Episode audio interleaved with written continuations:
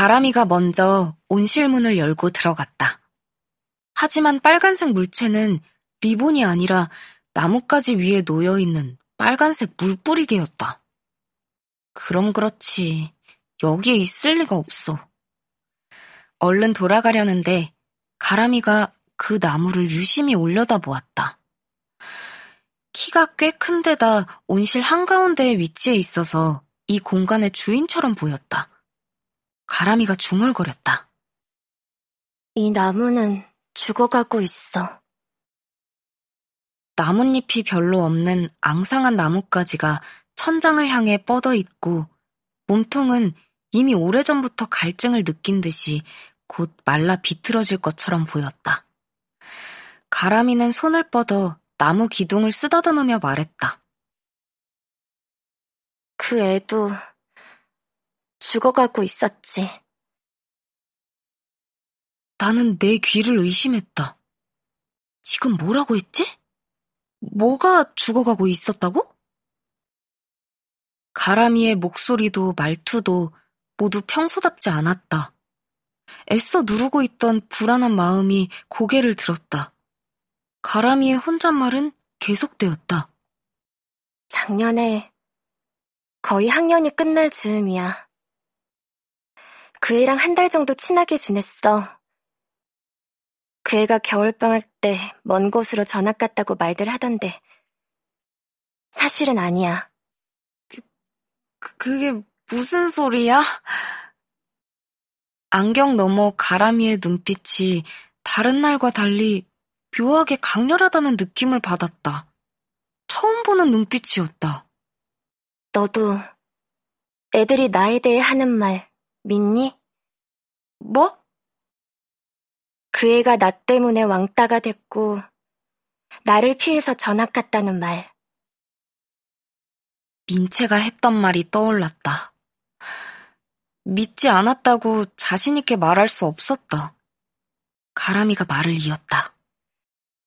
겨울방학 때 병원에 있다가 올봄에 하늘나라로 떠났지. 나는 방학 내내 그 애를 챙겼어.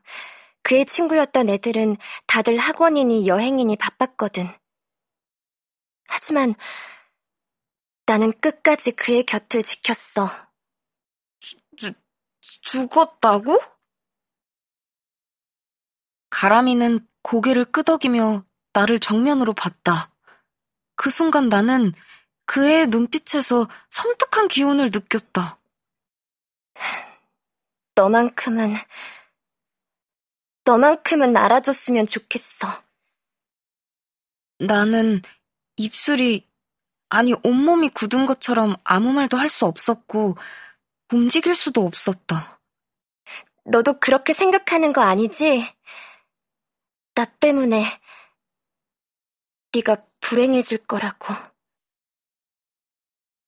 나를 보는 가람이의 눈동자가 여느 때보다 검게 보였다. 늘 안경에 묻혀서 희미하다고 생각했는데 지금은 시커먼 동굴처럼 깊고 어두웠다. 온몸에 한기가 느껴졌다. 불안하게 뛰고 있던 나의 심장도 단숨에 얼어버린 것 같았다. 그동안 애써 외면했던 두려움이 촉수를 뻗어 나를 휘감았다. 나는 겁에 질려 대답을 기다리는 가람이를 향해 가까스로 고개를 끄덕였다. 곧 그의 얼굴에 미소가 떠올랐다. 아니, 그건 미소가 아니었다.